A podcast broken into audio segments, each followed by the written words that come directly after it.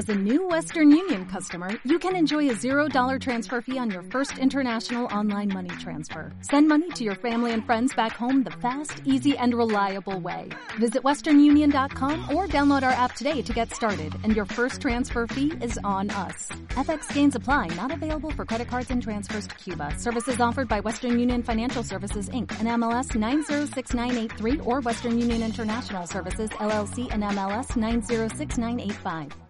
Y vamos a empezar por hablar sobre fármacos que ayuden a perder peso, ¿vale? O sea, Saxenda es el típico que se conoce ahora, pero al final es análogo del GLP-1. Entonces, quiero que me cuente un poco, pues, cómo funcionan y un poco qué efectos tienen. Y antes de empezar con el episodio de hoy, como siempre, un pequeño llamamiento al mecenas del podcast Turismo de Asturias, que ya hemos hablado a lo largo de todo lo que va de año de un montón de planes que se pueden hacer en el Principado de Asturias, como actividades de senderismo, planes acuáticos, rutas costeras, etcétera. Y en esta ocasión estamos en diciembre ya, época hibernal, época de nieve, así que vamos a hablar sobre las diferentes actividades que se pueden realizar en la nieve, ya que en la cordillera cantábrica llega a haber un total de 30 kilómetros esquiables y 46 pistas de distintos niveles, que además, incluso cuando no hay nieve, tienen un montón de actividades que realizar allí. Por ejemplo, una de las estaciones, como es la de Valgrande Pajares, cuenta con un centro de trail running y de ciclismo. Es decir, que tanto si hay nieve como si no hay nieve, va a poder disfrutar de ello. Eh, como dijimos, las principales estaciones de esquí son la de Fuentes de Invierno y la de Valgrande Pajares. Y hoy vamos a hablar específicamente sobre la de Fuentes de Invierno, que es la más moderna estación de la cordillera cantábrica y cuenta con un dominio de 8,7 kilómetros esquiables, a los que dan acceso cinco remontes de última generación. Su excelente combinación de pistas y remontes permite ofrecer zonas adaptadas a todos los aficionados al esquí, tanto a quienes se inician en la práctica del esquí como para los más expertos. Así que, lo primero de todo, recuerda que antes de ir allí a esquiar, debes consultar la página de turismodeasturias.es para asegurarte de qué pistas están abiertas y habilitadas y no dudes en buscar información porque son actividades que merecen mucho la pena. Dejo un enlace para que tengan más información en la descripción de este podcast. Un saludo. Escucha cómo suena, voz imposible va a llegar ya, nadie me va a frenar, ahora soy yo el que se va a levantar yo, escucha cómo suena. Vale, los análogos del GLP-1, ¿vale? Son, como su propio nombre indica, análogos. ¿Qué es un análogo? Pues imagínate que tú tienes una cerradura y quieres introducir una llave, ¿vale? Vamos a llamar a esa llave GLP-1, ¿vale? El GLP-1 es una hormona que tú produces en tu intestino. El intestino es el segundo cerebro, pero también es la segunda glándula. O sea, produce un montón de hormonas en tu intestino. Una de ellas es el GLP-1. Se produce en las células L del intestino. Ese GLP-1 tiene un montón de funciones a nivel del cuerpo. Una de ellas, solo una, es ejercer un efecto de saciedad a nivel del sistema nervioso central. Entonces, ¿qué hacemos nosotros? Cuando nosotros damos un análogo del GLP-1, estamos dando un GLP-1 que es como primo hermano de ese GLP-1 que tú produces en el intestino, pero lo damos desde fuera, ¿no? Y ese GLP-1 es como una llave que entra en una cerradura, que sería el receptor que estaría en el cerebro, la abre y se genera una función, que es la saciedad a nivel del cerebro. El cerebro, cuando llega GLP-1, dice, anda, mira, estoy más saciado, no tengo ya ganas de comer. Entonces, principalmente, por simplificarlo un poco, esa sería la función inicial que tendrían los análogos del GLP-1 para perder el peso, porque te sacian principalmente. Luego tienen más funciones, por ejemplo, Luego hay diferentes GLP-1, pero se suelen dar para, para la diabetes, para la diabetes tipo 2 se suelen dar porque también este GLP-1 tiene un efecto sobre el páncreas, que es que aumenta la producción de insulina. La insulina, que luego hablaremos, que es un fármaco que en una serie de dosis que la gente se puede inyectar, un fármaco que tiende a engordar, pero la insulina tiene una función saciante a nivel del sistema nervioso central. También reduce la producción de glucagón y por lo tanto, como en la diabetes tipo 2 lo que hay es una gluconeogénesis por la mañana, es decir, que el hígado suelta glucosa, como te bloquea ese glucagón, pues hace que sueltes menos glucosa por la mañana. Entonces, te reduciría la, glucosa en ayunas, principalmente. Luego tiene más función, aparte de la saciedad a, raíz de la diabetes, también tiene mejoría en la función cardiovascular, porque también hay receptores del GLP-1 en el corazón, los hay en el riñón, tienen efecto nefroprotector, tienen ese efecto cardioprotector que he comentado antes. Incluso hay estudios ahora más actuales que hablan también de mejora de la función respiratoria. Ahora bien, eso, es pues un fármaco, ¿vale? Y hay diferentes tipos, están eh, la semaglutida, que es lo que conocemos como el Ozempic, ¿vale? Ozempic es semaglutida. Está el Trulicity, que es la dula glutida. Está la Saxenda, que es lira glutida. Está el Victoza, que es también lira glutida, pero una dosis menor. Y están también, por ejemplo, esenatida, que es el Vieta, el Vidureón, etcétera. tenemos varios, ¿no? Pero normalmente los más famosos son Saxenda y Ozempic, como mucho Trulicity, que es lo que más se suele poner. No sé si quieres que explique un poco cómo funciona cada uno, pues, de esta introducción, algo que quieres más que comente. Yo creo que con que sepamos un poco como el mecanismo general, que al final lo que has dicho es que te ayudan a reducir el apetito, creo que para lo que necesita saber la mayoría de la gente es suficiente en realidad. Pero sí que creo que es importante como que porque al final casi todo lo que has dicho es bueno, pero supongo que también hay efectos secundarios. Y yo lo he comprobado con clientes que han tomado esa senda, por ejemplo, que sobre todo las primeras semanas pues han tenido más náuseas eh, y cosas así. Entonces, cuenta un poco los efectos secundarios que tienen en general. Sí, sí, sí, sí. Eh, de hecho, las náuseas y los vómitos son el efecto secundario principal de estos fármacos. De hecho, por eso se suele titular la dosis. Titular la dosis básicamente es que la dosis se va subiendo poco a poco. La Sasenda, por ejemplo, que es hasta 3 miligramos de forma diaria, lo que se pone, pues el Sasenda se pone todos los días, el Ozempi se pone una vez a la semana, ¿vale? El Sasenda lo que, lo que se hace es ir subiendo la dosis poco a poco, de tal forma que intentemos reducir lo máximo posible estas náuseas, estos vómitos que se producen. ¿Por qué? Pues porque cuando tú al final, que esto no lo he dicho antes, el GLP-1 tiene una función de retrasar el vaciado gástrico. Si tú retrasas el vaciado gástrico, ¿vale? Y tú acumulas la comida ahí, como tarda más en salir por el píloro hacia el duodeno, pues lo que hace es que te dan náuseas porque no lo estás eliminando y lo que tu estómago lo tiene ahí, digamos que está enquistado, pues tiende a vomitarlo. O te dan náuseas o no lo elimina bien del todo. Entonces, el principal efecto secundario que tienen esto, el más común, son sin duda las náuseas y los vómitos. Contraindicaciones que tiene, por ejemplo, si has tenido un antecedente de pancreatitis, cólico biliar o algún problema a nivel del tracto biliar, están contraindicados, no se pueden poner porque y aumentan la incidencia de pancreatitis, por ejemplo. Luego tienen también contraindicaciones relativas. Esto ya es más relativo que otra cosa. Según un paciente sí, según otro no. Si tiene una insuficiencia cardíaca avanzada, una insuficiencia hepática avanzada, por ejemplo, eh, algunos pacientes sí, algunos pacientes no. Ya es una contraindicación relativa.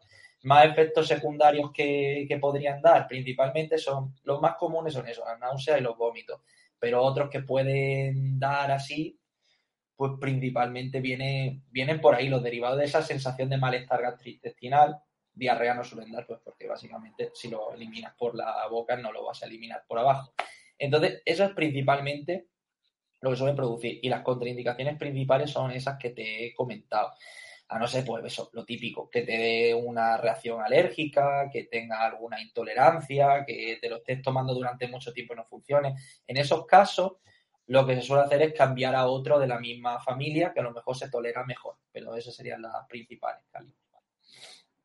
Vale. Creo que queda bastante claro como un poco cuáles son los puntos positivos y negativos y yo como conclusión al final, lo que sí diría es que de cara a suponer una ayuda, nunca sustituyendo a un cambio de hábito, creo que puede ser un impulso y es al final más recomendable, por así decirlo, que hacerte una cirugía, un balón, que hacer una liposucción, etcétera. Lo que sí quiero saber, porque al final esto no va de simplemente beneficio y, y digamos, contra lo que es contraproducente para la salud, que no me salía la palabra, sino también al final, pues, por ejemplo, la forma de conseguirlo, el precio. Entonces, cuenta un poco cómo se consiguen, cuánto cuestan, porque creo que es algo que mm, va a marcar definitivamente la decisión de la mayoría de la gente. Pues muy bien, sí, esto es una cosa importante porque si no fuera por el precio, ya te digo yo que todo el mundo estaba con unos Zempi en su casa. Pero, ¿qué es lo que pasa aquí? A ver, para que a ti, obviamente, te receten cualquier fármaco, ya sea un ibuprofeno o un triste nolotil o un triste paracetamol, tú necesitas tener una serie de indicaciones. Sí que es verdad que los que he mencionado estos, pues la puedes conseguir en la farmacia sin receta, sobre todo el nolotil y el paracetamol. Por suerte ibuprofeno no, porque el ibuprofeno te puede dar úlcera gástrica y puede producir nefropatía a largo plazo. O sea que cualquier fármaco tiene efectos secundarios. Por lo tanto, el Sasenda, el Ozempi, el Trulicity y todo esto, sí, como fármacos que son, tienen sus efectos secundarios, tienen sus beneficios, tienen sus reacciones adversas, como hemos estado hablando antes. Entonces, normalmente eh, Saxenda está aprobado en su ficha técnica para personas con obesidad, ¿vale? Claro, si está aprobado para personas con obesidad, no, no está financiado por el sistema público de salud, ¿vale? Cosa diferente es de los CEMPI, que siguen su ficha técnica, está indicado para la diabetes tipo 2, ¿vale? En ese caso sí que lo financian. Pero bueno, vamos a hablar un poco de estos dos principalmente, que son los más comunes, pros, contras, precios, para arriba, para abajo. Sasenda. Sasenda se pone una vez al día, se inyecta, tienes que llegar a 3 miligramos, tienes que ir titulando la dosis y su precio actual, si no recuerdo mal, estaba entre los 200 y los 250 euros al mes para poder alcanzar esa dosis plena que te tendrías que poner para que tuviera efecto el Sasenda. Y eso es lo que muchas veces pues las personas, lo que sea, las consultas de, endocrino nuestras de, la sanidad pública, diciendo, bueno, yo he escuchado las inyecciones de perder peso, pues no me las pone. Y vamos a ver, yo no tengo ningún problema en ponerle a usted las inyecciones, el Sasenda, no tengo ningún tipo de problema, pero tiene que saber que las, tiene que pagar usted. Eso es así. Entonces ya la gente cuando escucha ese precio dice, pues obviamente no. Y yo te pregunto, ¿tú qué prefieres? Invertir, o sea, has llegado a plantearte, a pasársete por la cabeza, ponerte esa senda, ¿vale? Y ese precio va a poner 200, 250 euros al mes, yo te pregunto, ¿tú qué prefieres? Invertir ese dinero en algo, como por ejemplo el programa, como puede ser el mío, el de Carlos, el de que sea, el que a ti te guste, que te haga conseguir los resultados a largo plazo, sin tener que estar a dieta, haciendo ejercicio que te guste, te vas a sentir más ágil, que cada vez estés mejor y que tengas la garantía de que lo puedes conseguir a largo plazo, sin tener que pasar por el quirófano, sin tener que ponerte pastillas, sin tener que ponerte inyecciones. ¿Tú qué prefieres? ¿Invertir ese dinero en algo que te lo va a hacer estar mejor a largo plazo?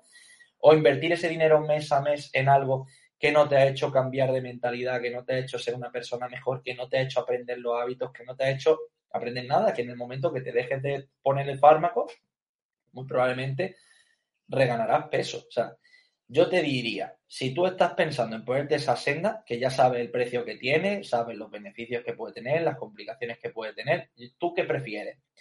¿Gastarte ese dinero en algo que puedes conseguir a largo plazo o en algo que puedes conseguir a corto plazo y no sabes si lo vas a poder mantener?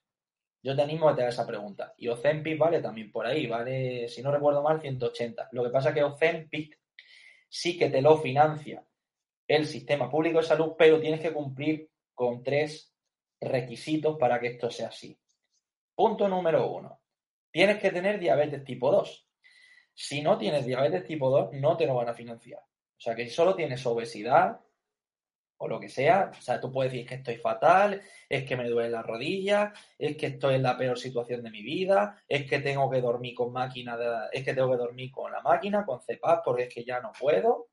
Si no tienes diabetes, no te van a poner el Ozempic. Punto número dos. Además de tener la diabetes, tienes que tenerla descontrolada si ya te estás tomando la meformina con el ISGLT2, que serían las dos primeras líneas de tratamiento farmacológico. Y por descontrolada me refiero a una hemoglobina glicosilada de más del 7%. Si tú no estás en esa situación, diabetes y además descontrolada, no te van a poner el Ozempi financiado. Y además de eso, por si fuera poco, tienes que tener obesidad, entendiendo obesidad por IMC mayor a 30. Si cumple esos tres requisitos, el sistema sanitario te financiará Ozempi. Si no, no te lo financiará. Y hay muchas personas que dicen, que se frustren. De hecho, ayer mismo me acuerdo una persona con diabetes tipo 1 que vino a la consulta y dijo, ay, pero yo he escuchado a mi amiga que se lo está poniendo y ha perdido 11 kilos en un mes, no sé qué. ¿Por qué no me lo puedes poner a mí? Que yo estoy esforzándome, que estoy yendo al gimnasio, que lo estoy haciendo las cosas bien y de verdad que no pierdo. Y lo cuento porque me fijé en su analítica y me fijé desde junio hasta, hasta diciembre, hasta noviembre, que estamos ahora. Y esa mujer, digo, pero vamos a ver, Rocío, se llama Rocío. Rocío, ¿tú no te das cuenta de que tenías los triglicéridos en 350 y ahora los tienes en 36, tía? O sea, tú no te das cuenta de que tu perfil lipídico entero ha mejorado, que tu glicosilada ha bajado, que estás mejor. Es verdad que no has perdido peso, pero no es que no hayas conseguido nada. De hecho, metabólicamente estás mucho mejor. Pero es porque le estás dando importancia a peso, peso, peso, peso, peso. Digo, el peso no es lo único que has mejorado metabólicamente solo con el ejercicio. Si tú consigues una serie de pautas mejores de lo que llevas haciendo con alimentación y con tu tratamiento con insulina, que si luego quieres hablamos de la insulina como fármaco que te puede hacer ganar peso, si lo usas mal, evidentemente, tú lo que tienes que darte cuenta es que no solamente esto va de peso, es que ya solo con el ejercicio, aunque no hayas perdido peso, ya estás mucho mejor de colesterol LDL, ya estás mejor de colesterol HDL, ya estás mejor de triglicéridos, la tensión te ha bajado, la glicosilada tienes mejor. Es verdad que no has perdido peso, pero es que tú solo te enfocas en el peso y el peso y el peso y el peso y pónmelo Zempi, pónmelo Zempi, pónmelo... Que no es solo los Zempi. Y además que tienes diabetes tipo 1, tienes un sobrepeso, no tienes obesidad, y además no tienes la diabetes descontrolada, con lo que no se te financiaría por el sistema sanitario. Entonces yo te pregunto, con una, hago una misma pregunta que antes, digo, ¿tú qué prefieres? ¿Llegar a estar mal de verdad? ¿Llegar a estar mal de estar con la obesidad, con la diabetes y encima descontrolada? ¿Tú qué prefieres? ¿Llegar a ese punto de estar fatal para que te financien algo para estar mejor? ¿O prefieres no llegar a tener que estar mal y ponerte a trabajar de antes para estar bien? Es tu decisión. Claro. O sea, creo que, creo que lo has dejado bastante claro en este sentido. Y para acabar un poco con esta parte de los fármacos para perder peso, al final has dicho más o menos como los criterios, por ejemplo, que en, en los que se financia, que al final es como puntos bastante extremos, se podría decir. ¿Tú consideras que en algún caso en concreto es recomendable o a quién, a qué persona se lo recomendaría? De hecho, Carlos, ahora había una rotura de stock de Ozempic. Ahora mismo, si la gente quiere ir a la farmacia por Ozempic, no lo va a encontrar. ¿Por qué? Pues porque la gente se lo está comprando fuera de ficha técnica. La gente está yendo a la farmacia ahora mismo y están soltando el taco y diciendo, ponme un Ozempic. ¿Por qué? Pues tengo dinero, lo pago. No te necesito pasar por el médico que me lo recete. De hecho, muchos médicos privados lo recetan directamente, aunque no esté o sea, porque una cosa tenemos que entender es que te lo financia el sistema sanitario, que tienes que tener esas indicaciones que he comentado, y otra cosa es que sea recomendable, que te pueda hacer perder peso y un médico te lo recomiende, pero lo pagas tú, lo financias tú. En ese caso, la gente va y se lo compra. Y por eso ahora mismo hay una rotura de stock de Ozempic. No hay Ozempic ahora mismo. Si quieres ir a la farmacia, no va a haber. No va a haber. ¿Por qué? Pues porque mucha gente se lo está comprando como las amigas de esta persona que he estado comentando antes. Entonces, al no haber, eso significa que mucha gente se lo está comprando fuera de indicación.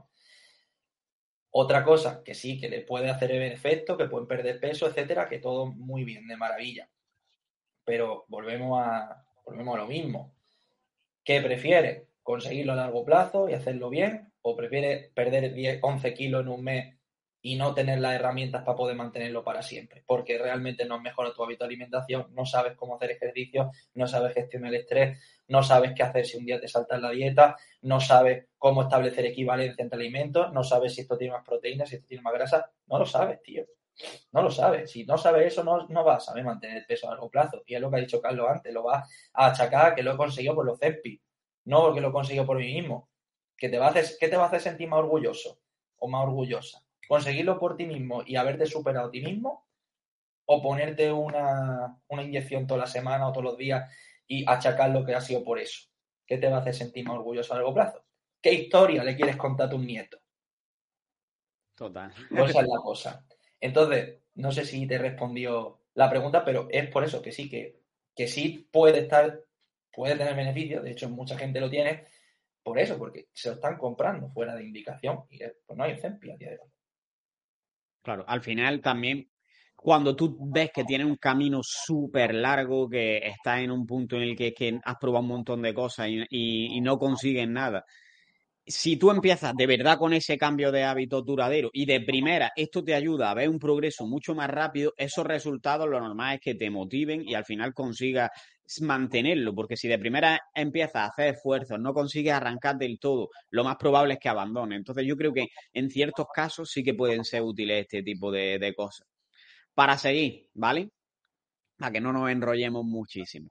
Ahora quiero que hablemos un poco de diferentes fármacos que lo que provocan es lo contrario. Suelen provocar un aumento del peso, que yo encuentro, sobre todo me encuentro gente que me dice es que tuve X problemas y empecé a tomar corticoides o antipsicóticos, anticonvulsivos, antidepresivos y eso es lo que me hizo aumentar peso.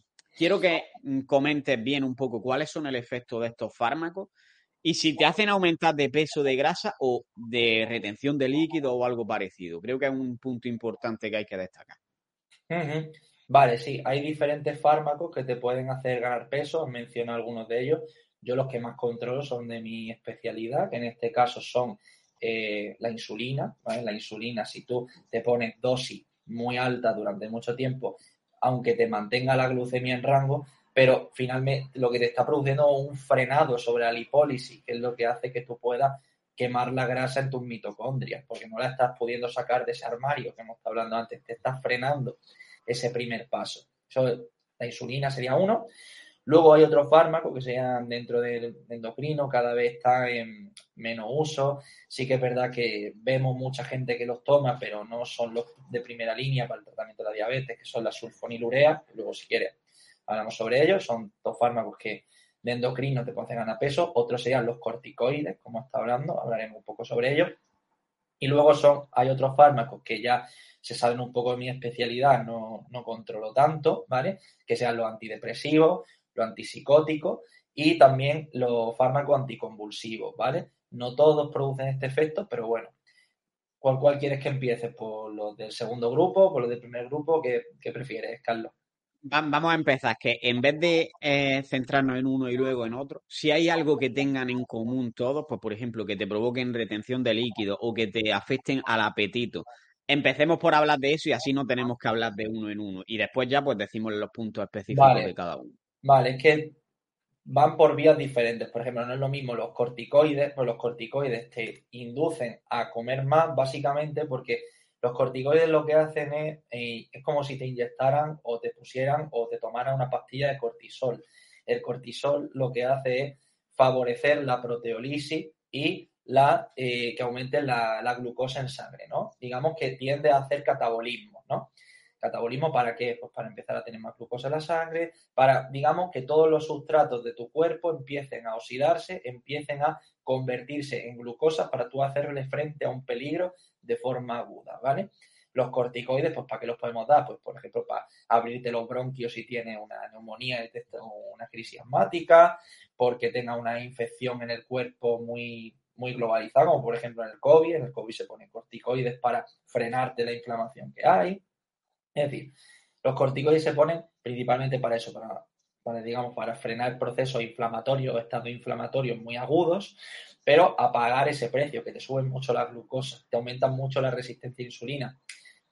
Al aumentarte mucho la resistencia a insulina, la dificultad para quemar grasa es mucho mayor. Además, inducen una sensación de tener más hambre, más apetencia por comida. ¿Por qué? Porque tú estás degradando proteínas del hueso, degradando proteínas del músculo, degradando proteínas de diferentes sitios, entonces te inducen una sensación de hambre, decir, hostia, yo esto que estoy gastando lo tengo que reponer de algún modo. Entonces, si tú tomas corticoide a largo plazo, eso va a hacer que tú tiendas a comer de más, pero no conscientemente, muchas veces, no porque te den una sensación de hambre brutal que te hagan comer de más, sino porque tú inconscientemente vas a acabar comiendo de más para poder terminar de reponer esa, digamos, mmm, poca ganancia que estás teniendo por otro lado, porque estás al final degradándote poco a poco. Con el cortisol alto, estás continuamente, digamos, como si estuvieras troceándote a cachito. Entonces, todo eso tienes que volverlo a reponer como lo mismo que lo tenía. ¿Cómo es la forma? Pues comiendo más para tener más calorías para poder recuperarte. Entonces, y además estás generando resistencia a insulina. Luego, por ejemplo, la, la insulina. La insulina, ¿cómo hace que ganes peso? La insulina, ¿cuándo tocabas tú poniendo insulina? Pues tanto si tienes diabetes tipo 1 como si tienes diabetes tipo 2 muy descontrolada. Si tú tienes mucha resistencia a insulina, quiere decir que si seguimos con la analogía de esa cerradura y la llave, si tú metes la cerradura en el, la llave en la cerradura, que sería el receptor de insulina, y a ti te cuesta como esas puertas que te cuestan mucho abrirla, que no la puedes abrir, que tienes que estar forzando la cerradura, pues tu, cuerpo no es tonto. Entonces, tu cuerpo lo que hace es mandarle a tu páncreas una señal de produce más insulina. O sea, en lugar de mejorar la calidad de ese receptor para que la llave entre bien y tú puedas abrir la puerta, lo que hace tu páncreas es traer más llaves. ¿Qué va a pasar? Que si tú traes más llaves, pues al final a fuerza de, darse de cabezazo contra la pared, abrirás la pared, abrirás la cerradura. Pero, ¿qué te ha costado? Te ha costado, en vez de traer una llave, has traído 30. Entonces tu páncreas, en vez de trabajar por uno, trabaja por 30, ¿no? Entonces, cuando tú tienes la insulina tan alta, se va a ese armario que tiene ahí, que es el tejido adiposo, y lo que hace es ponerle las paredes encima, o sea, poner las manos encima, que no pueda salir grasa de ahí, porque la insulina es una hormona anabólica. La insulina lo que hace es que tú estés todo el rato acumulando grasa, tiende a la acumulación de grasa. Es como si no te dejara quemarla. De hecho, se ve, por ejemplo, las personas que diabetes, con diabetes con las que trabajo, en cuanto empiezan a hacer ejercicio, empiezan a hacer la dieta en condiciones, empiezan a moverse más, ¿qué les pasa? Pues que reducen mucho la cantidad de insulina que se tienen que poner. ¿Por qué? Pues porque cada vez su músculo gasta más glucosa y se funciona el metabolismo mucho mejor, bajan la dosis de insulina, se le pone menos freno a esa quema de grasa empieza a generar mitocondria, esa grasa pasa a la mitocondria, se quema y la persona pierde peso. ¿Vale? Pero si tú tienes la insulina alta todo el rato, va a ser muy difícil que lo pierdas. Si tienes diabetes tipo 2, pues porque ya tienes resistencia a insulina de base y si te acabas poniendo insulina es porque tu páncreas ya está empezando a claudicar, necesitas ponerla desde fuera. La diabetes tipo 1, pues necesitas poner insulina de fuera pues porque por definición tu páncreas no está funcionando. Entonces tienes que inyectar insulina. Pero una cosa es funcionar con la dosis de insulina que tú necesitas. Otra cosa es tener que ponerte 80 unidades de insulina basal por la noche. Es una barbaridad. Si estamos hablando que la dosis de insulina de un sujeto promedio anda entre 0,3, 0,5 unidades por kilo al día, y tú te pones 80 unidades solo de lenta, sin hablar de las 20 que te puede estar poniendo de rápida, tres comidas al día, estamos hablando más de 100 unidades de insulina al día en muchos casos. Es una barbaridad. Entonces, por eso la insulina te puede hacer ganar peso. ¿Vale? En este caso, porque sobre todo te frena la quema de, grasa. Y es decir, lo que tú comes, pues te puede estar engordando más, por así decirlo. ¿Vale? Otro fármaco que te puede hacer ganar peso, las sulfonilureas que he hablado antes, pero no por que te generen tanta hambre, no porque te, no por este mecanismo, sino porque digamos que hacen que mm, son como, imagínate que tu páncreas es una vaca y la tienes que ordeñar para sacarle la leche. Pues si tu páncreas fuera una vaca, pues las sulfonilureas lo que hacen es ordeñarla para que saque insulina. Entonces, sacan más insulina de la cuenta y pueden producir ese mismo efecto, ¿vale? Lo que está hablando antes con la insulina. Y luego los fármacos que hemos estado hablando antes, que actúan más sobre el sistema nervioso central, sí son más fármacos que pueden generar más hambre. Estamos hablando de los antipsicóticos, por ejemplo, la clozapina, la olanzapina, los antipsicóticos que acaban en pina, ¿vale? Normalmente son los que generan, son de los generadores de más hambre. Generan, suelen generar conductas más de comer. Luego, por ejemplo, los anticonvulsivos, no conozco muy bien el efecto, pero sé que algunos de ellos pueden hacer que ganen más peso, pero ahí ya te digo, no son fármacos que controle de mi especialidad mucho, pero todos son fármacos para prevenirte una crisis convulsiva, la, cosamida, la fenitoína, la quepra, no recuerdo más, el levetiracetam, creo que no estaba asociado, ¿vale? Pero sí que hay muchos fármacos anticonvulsivos que pueden hacer que ganes peso. Y los antidepresivos, algunos más que otros también. Pero te digo, como son fármacos que se saben un poco de lo que viene a ser mi especialidad, no los tengo tan controlados, pero sí que son fármacos que, sobre todo los que actúan a nivel cerebro, tienen más capacidad de generarte más eh, impulso hacia la comida, de generar más hambre, ¿vale? Principalmente esos serían los mecanismos. No sé si quieres que profundicen algo. Vale, o sea, generalmente ha, hablado pues, de aumentos de apetito pues, o de que te hacen comer más por diferentes motivos, como en el caso de los corticoides o estos últimos que ha hablado enfocados al sistema nervioso central de tipo antidepresivo, etcétera. Eh, y otra parte, eh, ha hablado de la insulina, que al final lo que me quedo con la insulina es que si la dosis es la adecuada no debería ser un problema, que a lo mejor puede entorpecerlo porque no va como tan acompasado, por así decirlo, con tu ingesta y todo, pero eh, si la dosis es correcta no debería ser un problema grande. Ahora, también a corto plazo, muchos de ellos, por ejemplo, lo de los corticoides, que al final es por así decirlo, estrés que tú estás induciendo a tu cuerpo, eh, realmente también afecta en cuanto a retención de líquidos, que creo que es por esto, porque mucha gente como que lo ve, me hincho como un globo. Sí, eso es porque los corticoides también, que eso no lo he comentado, a nivel del riñón, bueno, esto ya es fisiología un poco más avanzada, pero bueno, Básicamente los corticoides a nivel del riñón tienen como una función como si fuera la aldosterona, ¿vale? Que es una hormona que produce nuestra glándula suprarrenal que lo que hace es, sí que, este, este sí que de verdad podemos decir, retengo líquido. Esto sí puede ser, porque retengo sodio, tiendo a recaptar sodio, pero es que el sodio arrastra agua hacia adentro.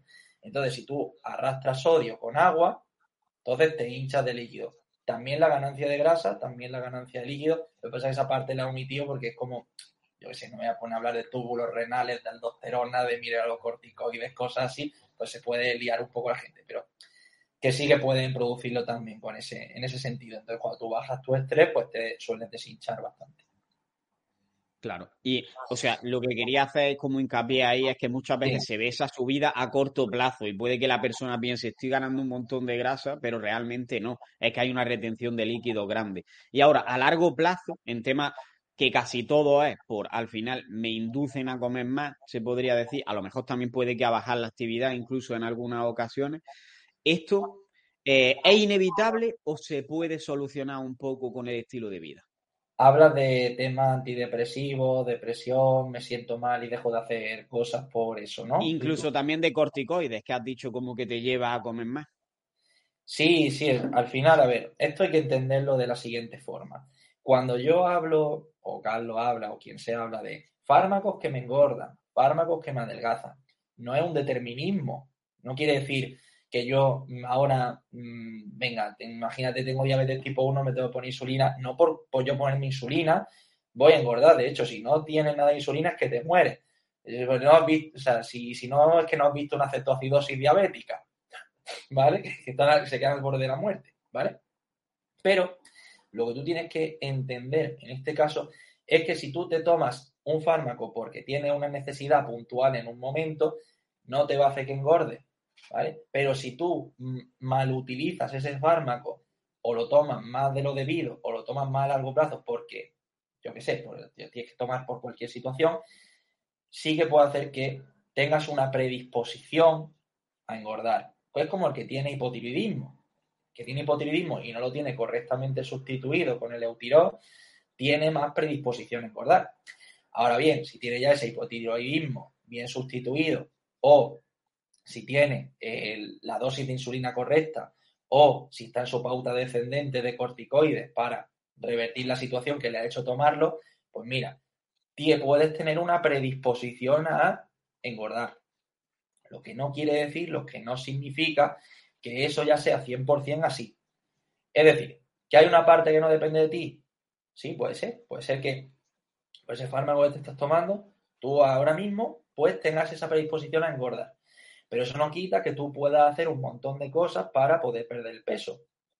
El ejercicio, la alimentación, el cuidarte, el respetarte a ti mismo, el descansar correctamente, todas esas cosas que, por ejemplo, Carlos y yo estamos enseñando todo el día. Pero eh, que no te pienses que ya solamente por tomar estos fármacos, pues ya voy a ganar peso 100% y ya no hay nada que pueda hacer, es que es la menopausia, es que no sé qué, no sé cuánto, para arriba, para abajo. No, no es por eso. Puedes hacer mucho más por ti de lo que tú piensas. ¿Qué pasa? Que estamos continuamente centrándonos. Es que, ay, es que gano peso porque es que no me estoy tomando la pastilla. O, ay, es que gano peso porque me estoy tomando las pastillas y si me las tomo, pues ya no hay nada, ya está todo perdido. Pues no va así, tío. O sea, hay una serie de cosas que tú puedes hacer, una serie de cosas que no puedes hacer y tú solamente te puedes centrar en lo que está en tu mano, en lo que está en tu mano para poder cambiar esa situación. Si tienes que tomar la la pastilla, la que sea, por un motivo en concreto, una indicación médica que sea, pues es verdad que durante un tiempo o durante más tiempo tendrá esa predisposición, pero no significa que eso vaya a ser así para siempre. Y evidentemente, pues con la actividad física con la alimentación, con el descanso, con los hábitos que tienes que aprender, pues esta ganancia o bien será menos, o bien no engordarás absolutamente nada, o bien no se notará absolutamente nada que lo estás tomando, incluso puede hacer que te lo tengas que dejar de tomar. Por ejemplo, si tú tienes diabetes tipo 2 y te pones insulina, yo he visto gente que pasa por mi programa que ha entrado con 20 unidades de insulina y salió sin ella.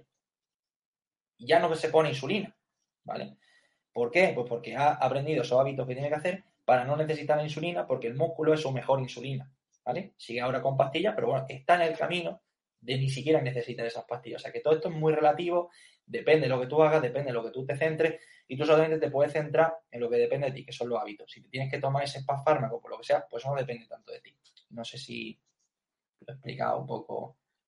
O sea, creo que has dado una clave de mentalidad que me parece de lo más importante, ya no en personas que quieran perder peso, que quieran eh, curarse una diabetes, sino en todo en la vida realmente. Y al final es la mentalidad que tengamos. Es decir, muchas veces vemos los obstáculos y miramos únicamente al obstáculo. Es decir, como me estoy tomando los corticoides, ya es que doy por hecho que voy a engordar, ya todo lo demás no tiene sentido.